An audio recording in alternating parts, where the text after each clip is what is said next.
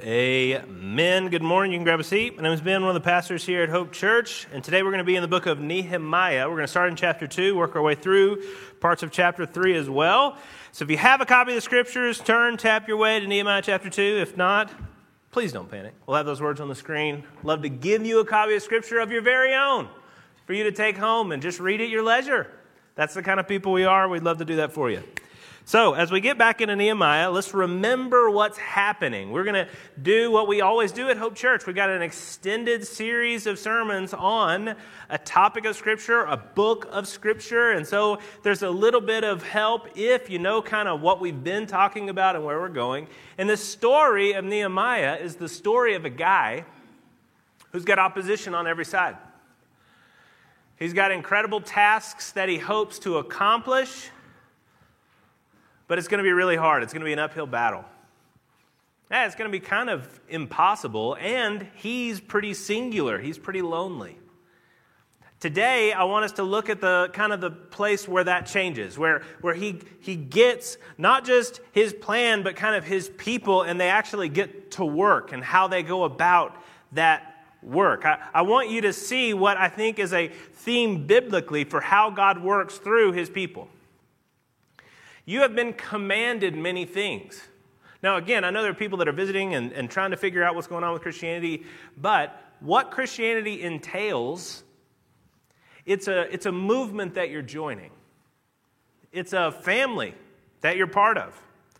And there are house rules, there are ways that we do things, there's a place that we're headed towards, there's a problem that we see that we're all under obligation to work to try and fix.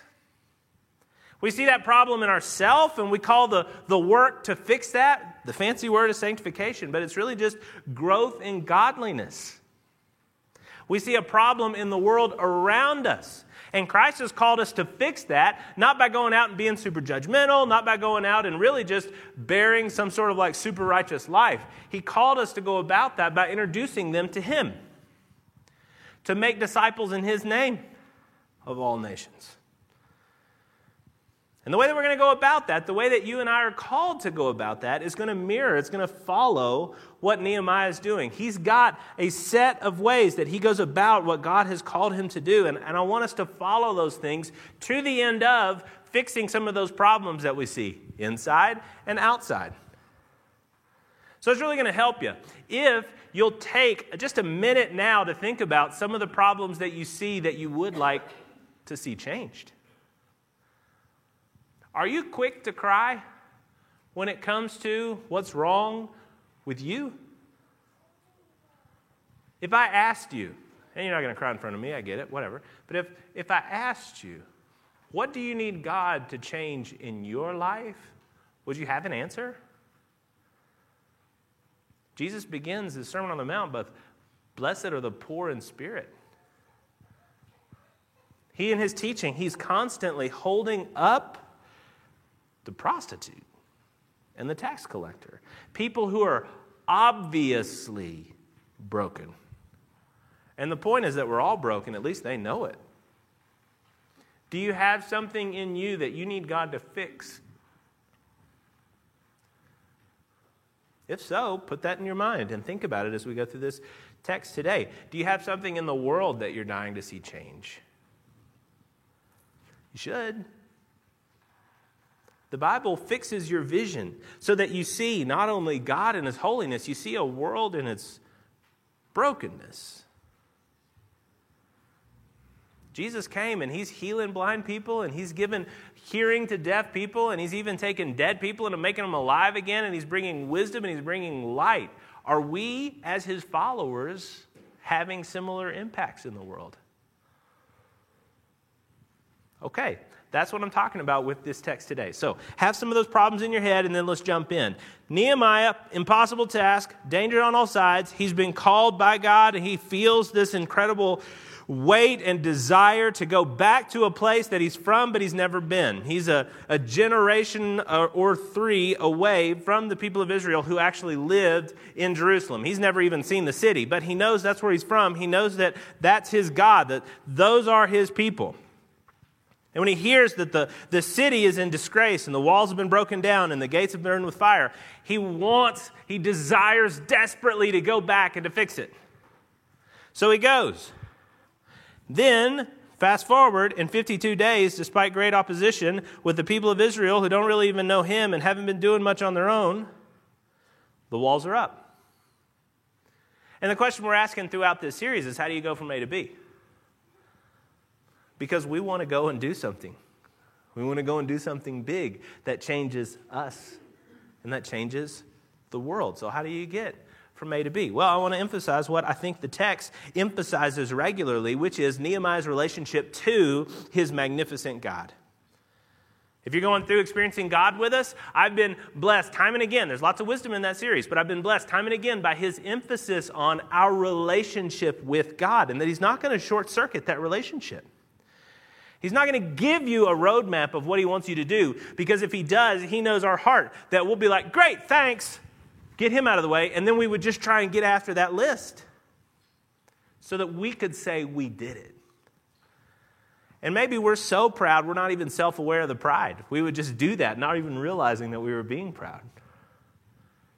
Instead, the action follows the relationship, it doesn't precede it, it doesn't replace it. It says in Ephesians chapter 2. Now, if you're new to Christianity and you want to kind of know what we think, Ephesians chapter 2, those first 10 verses are a really great place to look. He goes through and he describes what we call the gospel, the process of understanding how God takes people that are far from Him and brings them near to Him. And he concludes this wonderful set of 10 verses by saying, For by grace you have been saved through faith. We're not saved by works, we're saved by faith. You just trust, you just receive. This isn't your own doing. It's not by work. It's not something you do and God rewards. It's something that He does and you receive. It's not your own doing. It's the gift of God, not a result of works, so that no one may boast. There's no room for pride.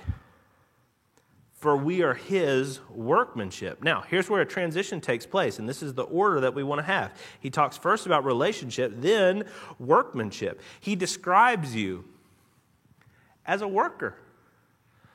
Yesterday, we're in the backyard doing some spring cleaning, kind of getting the house in the backyard kind of ready for the new growth that'll come in the spring. And I don't know what I'm doing. But I'm trying, you know, it's my backyard, so nobody gets to judge. I just do whatever I want to do. So I'm clipping limbs and raking up, and we're going for it. And I'm thinking with my daughters about it like, this is what we were started as gardeners. I'm all thumbs now, but Adam and Eve were put into a garden to work. We are created with this idea that we'll go and do good things, that work is good. We've talked about that recently. We are a workmanship. We are created in Christ Jesus for good works, which God prepared beforehand that we should walk in them. He's got this idea that the relationship is there, it's steady, it's right, and then now He gives you these things that He's got for you to go and do. As we go through and think about what God has called you to do in you, through you, in the world, remember that that desire for that relationship, the order of relationship before work, is crucial. Everything else falls apart if you don't get it. Then, once you do, here's what I see in Nehemiah 2 and 3. We got to make a plan. We got to gather a people. There's P's in all these. Make a plan, gather a people, and then cultivate a passion. We got to build a passion. Let's see where we see all that. In Nehemiah chapter 2, it starts in verse 11 with So I went to Jerusalem and there uh, was there for three days. This is Nehemiah. He gets permission from the king. He was the cupbearer of the king. He was at the highest of the high, and he gets the king's permission and the king's wallet, believe it or not, to go and rebuild the walls. So he goes. He went to Jerusalem. He was there for three days, and he arose in the night with just a few men and I told no one what God had put in my heart to do for Jerusalem. There was no animal with me but the one on which I rode. I went out by night by the valley gate to the dragon spring and to the dung gate, and I inspected the walls of Jerusalem that were broken down and its gates that had been destroyed by fire. Then I went on to the fountain gate and to the king's pool, but there's no room for the animal that was under me to pass. There was too much rubble, it was too broken down, even for him to be able to ride his animal through. Then I went up in the night in the valley and inspected the wall, and I turned back and entered by the valley gate, and so returned. And the officials did not know where I had gone or where I was, what I was doing, and I had not yet told the Jews, the priests, the nobles, the officials, and the rest who were to do the work. So the first thing he does, well, he's got to go make a plan. It makes sense. I think sometimes we have this idea that, that the things we want to go and do for God just never really get started because we kind of keep waiting for God to do this supernatural jump start. For Him to kind of take the first three or four steps out of our hands and just sort of force us into it. But no, God includes us even in the planning process. And Nehemiah does that. He is given a task, he goes about it. And where do you start when you have a task? Well, you first start by planning.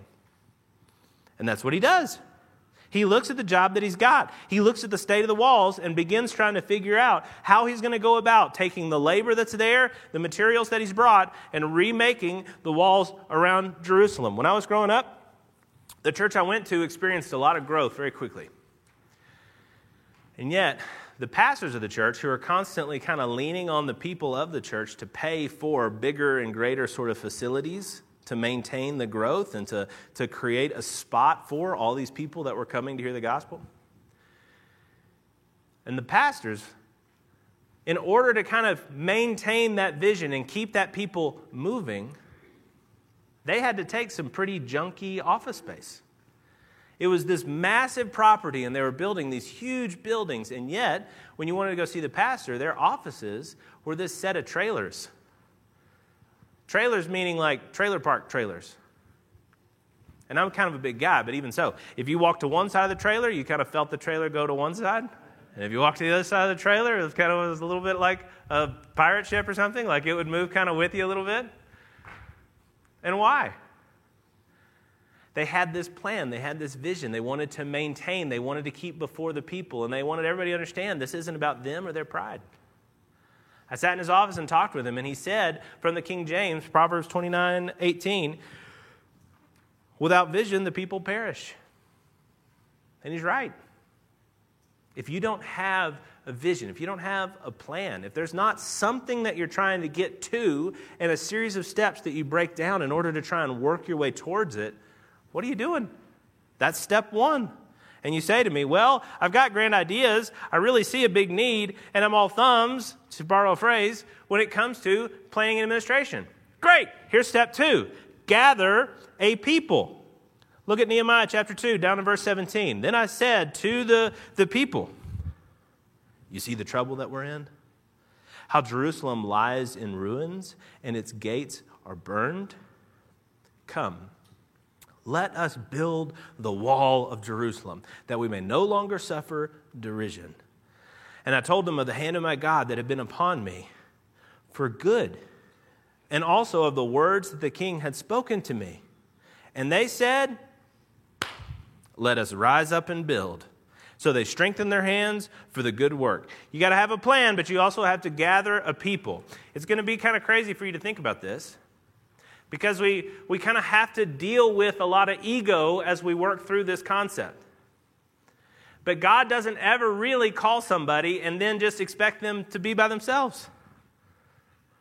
I mean, I, I, don't know Scripture perfectly, but as I'm thinking through it, He's always bringing people around them. Yeah, there may be a primary person, there may be a primary leader, there may be a primary prophet, but there's always a group of people that are being led. God's always working with a group of people. And I think the iron that holds these two concepts together of God in you and God through you with people is the way that the law is constructed, where He says, the whole of the law can be put into these two commands love the Lord your God with all your heart, soul, mind, and strength. And the second is like it love your neighbor as yourself. They're always connected. God's always going to put you around a group of people that you are also called to express your love of Him, your vision from Him to and through. And Nehemiah def- definitely does that. These are people that don't really know Him from Adam. These are people who have been in that city and are daunted by the enemies around, or they're just selfish and they're worried about their own pursuits. They don't really care about the glory of Jerusalem as Jerusalem. Whatever the case, can't judge them, don't know them. Whatever the case, they haven't built the walls. It's not like this great crowd of people, and Nehemiah is just the final, final pebble that like starts the big boulder rolling. But even if the people are just dunderheads, you still have to work with people. You have to. You have to assemble a team.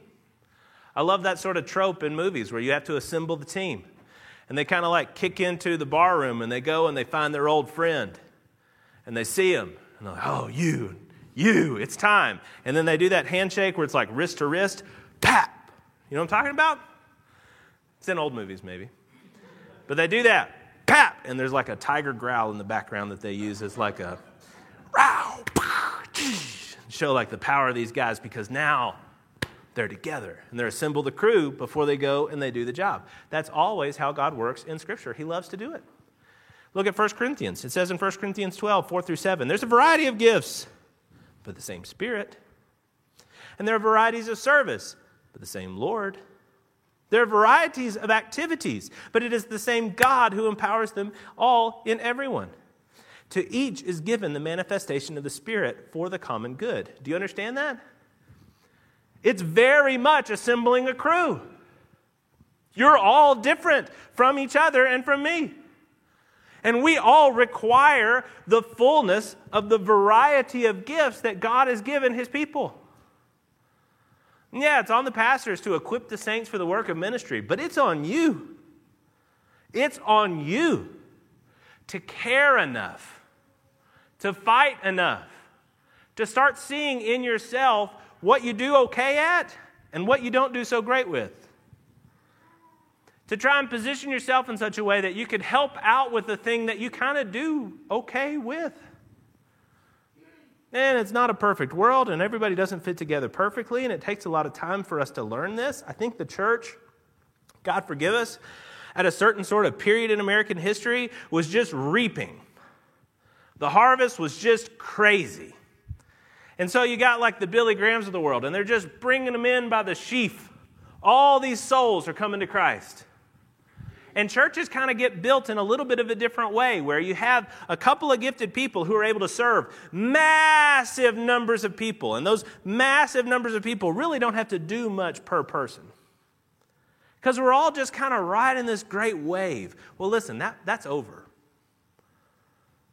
The fields are wide unto harvest, that's never changed. God has many in this city, that's never changed. But culturally, you can't just fall over and the church shows up. You are going to have to work hard. Not that people in the past didn't. I'm just saying it's a totally different time and it requires a different set of skills. We are going to have to realistically, really, really depend on one another and work together to bring anything to pass. You can't just show up. If you're not a Christian yet, sure, just show up. But if you have the Holy Spirit, if this is your one Lord, yeah, we need you. We need you. Serve, sure. But more than that, we need you. What are you? And how do you get involved in this system? God delights to bring about a plurality into a unity. There's a Trinity concept behind all of this. He loves to take things that are different and sew them together. You see it throughout Scripture. I'm going to look at the very end of Scripture when it says in Revelation 21 17 to 21. This is a description of the new Jerusalem as it's descending. So, in your mind, think this is the last book of the Bible. It's telling us about what will happen at the end of all things. And so, God is describing his new heaven and his new earth. And his new heaven and his new earth, here comes Jerusalem. This is the new city where the people of God are going to dwell with God forever. This is a vision. It's symbolic in some ways, but it's a vision of the perfection of our relationship with him and what that would look like in a city. And when he describes it, he describes the wall. Hey, oh, oh, that's what we're talking about with Nehemiah. Okay, here we go. Verse 17. The angel measured, measured its wall, 144 cubits by human measurement, which is also an angel's measurement. The wall was built of jasper, while the city was pure gold like clear ga- glass. Verse 19, and the foundations of the wall of the city were adorned with every kind of jewel. The first was jasper, the second, sapphire, the third, agate, the fourth, emerald, the fifth, onyx, the sixth, carnelian, the seventh, chrysolite, the eighth, beryl, the ninth, topaz, the tenth, chrysoprase, the eleventh, jacinth, the twelfth, amethyst. And the twelve gates were twelve pearls, each gate made of a single pearl. And the street uh, of the city was pure gold, like transparent glass. Now, for years when I've read that, I've just thought, pretty, and moved on. But I had somebody point out to me that again and again and again through Revelation, God is showing the fullness of his plan brought together. You don't have 12 elders, you have 24 elders. And the reason you have 24 is because there's 12 in the Old Testament and 12 in the New. You got 12 tribes of Israel representing the people of Israel. You got the 12 apostles representing this new people in the new covenant that are all one people in him. You got the New Jerusalem coming down with this very specific set of jewels. If you look in the Old Testament, you find that Moses was commanded by God to build this beautiful breastplate for the high priest. And on the breastplate were jewels, 12. These 12. The people and the people. Now, what's alike and what's different? What's alike is this sort of symmetry through all of Scripture because it has one author. What's different is how much those jewels are different from one another. I'm not great with jewels. You'll notice I kind of skated with a little bit of trepidation over the pronunciation of a lot of those words. But I do know that a jasper is different from a sapphire. And a blue sapphire is different from a green emerald. And yet God sews them all together. He loves this idea, this beauty of diversity unified. Ah, man, I think you can trace this through all of Scripture, but I, I, just need you to understand that this is how God does things. So that if you're different from the other people around you in the church, yeah, you are different and you have the same Lord having the same mission and the same Lord and the same Spirit. You're called into this same work, even though you're very, very different kinds of people. And you're gonna, it's going to require a ton of humility and, and just slow, patient work together to learn how to work with other awful people. And you're awful and they're awful. And how do you all kind of slowly bring this in together? Well, the Holy Spirit does it, and it's miraculous. But it is the plan. So you got to make a plan. You got to gather people. He wants you to love each other. This is just part of how he's going to go about that. And then, oh man, we've already talked about this, but I want you to see it again because you see it in chapter 3. And so I want to honor what God does here. You've got to cultivate a passion. You got to have a heart for this work. You got to care. You have to cultivate a passion. Now, where am I getting that? When you get into chapter 3, it's kind of just a list. Man, don't get hung up when you get in the Old Testament and you just find these lists. There's a lot of genealogy kind of lists. You know, you get into uh, Joshua. Whoa, you know, it's pretty crazy. It's all these stories, these conquerings, and you're trying to deal with just the magnitude of it, and it is an adventure. And then you get to the back half, and it's just a list of cities where the geograph- geographic sort of allotments are. don't worry about it. Read as well as you can and keep moving. But when you can, where you can, if, if you can stomach it, to just really dig in and see, there is stuff. And in chapter 3, there is stuff. He starts listing all of these people who are put in charge of building certain parts of the wall all around Jerusalem. And if you read through that list, and it's just a name and where they were building, and another group and where they were building, you actually do see some stuff. It says in verse 12, next to him, Shallum, the son of Hallohesh, ruler of half of the district of Jerusalem, repaired he and his daughters. It's family affair. It's a dangerous job. Not just construction is dangerous, ask OSHA. No, I mean, it was a job where they had a shovel in one hand and a sword in the other. But he's got his kids with him. Why? Well, the wall is to protect the kids.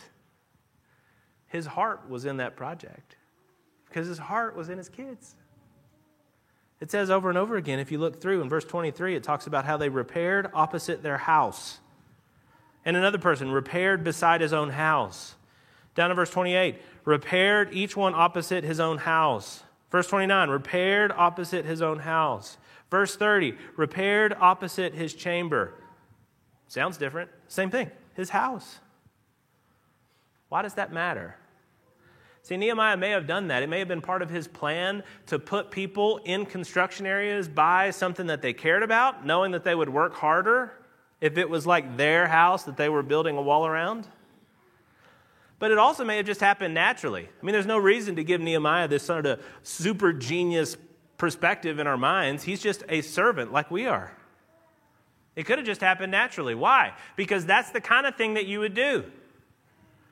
If you're just picking spots to build a wall, you're probably going to pick the spot that's near your house because you got a vested interest in making sure at least that part of the wall is built pretty good. Here's the connection I want to make for you it's not wrong for you to really have a passion for a certain group of people and to work tirelessly for those people that you love. It's not, it's not selfish for you to have a deep and abiding love for a person or a group of people and then bend all your efforts towards reaching that people. That's not wrong. You do do that for your children. You'll bleed for your kids, certainly for their physical protection.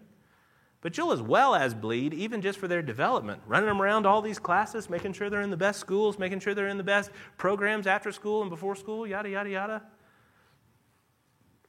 You'll do whatever it takes. We believe in the kingdom of God that there are no grandchildren. What we mean by that is that you're not a Christian just because your parents are. You can be culturally Christian, but you have to come to Christ, you. And one day, so will your children. What will you not do to make sure that they hear the gospel and understand it? Whatever it takes. Why? Because you see them and because you love them. Expand the circle a little bit further. What would you not do to see your friends come to know Christ? If you really believe this stuff, what would you not do to see your friends come to know Jesus? Well, you bleed for them because you love them. Expand the circle a little bit further. I'm going to put friends before. What about your siblings and your family? What would you not do for them to hear the gospel? I know some of you have been so faithful to share this time and again, and they still reject, and it just crushes you. I'm not trying to crush you further. I'm trying to say that the passion that you have for them comes from God's heart for people. Because this is how He does things. He came to save us. He broke Himself in order to make a way of salvation for us. And it's not just because He's so magnificent. Of course, He's so magnificent. And all this is coming from His magnificence. But the way He went about it is that He put His name on us. He's redeeming, his people, the people that he loves. We're his enemies, and yet he loved us. The description that he gives of it in Isaiah chapter 49 is Sing for joy, O heavens, exult, O earth, break forth, O mountains, into singing, for the Lord has comforted his people and will have compassion on his afflicted. But Zion said, The Lord has forsaken me. My Lord has forgotten me. End of, end of the quotation marks, beginning of new, a response to that statement. Can a woman forget her nursing child? That she would have no compassion on the son of her womb? Even these may forget, yet I will not forget you. Behold, I have engraved you on the palms of my hands. Your walls are continually before me. I didn't just Google search the word walls and pick up every one that's come up in Scripture, but it does talk about walls there, and much more deeply resonant for us, I think.